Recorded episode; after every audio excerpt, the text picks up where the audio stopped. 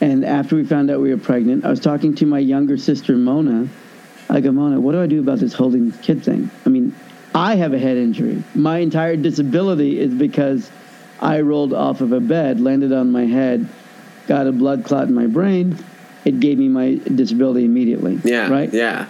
So so you don't think I'm in total fear of having of dropping a child and maybe giving them a head injury? Right. Of course right. I was fear of that, right? So I was really worried. You know what Mona told me? She she she looked at, well, actually, I can't remember if it was on the phone or in person, but I remember her saying, "You're an idiot. You've never dropped my children." And I'm like, "Yeah, you're right."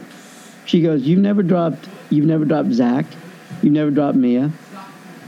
So if you haven't dropped my kids, you're certainly not going to drop yours." Yeah, yeah, exactly.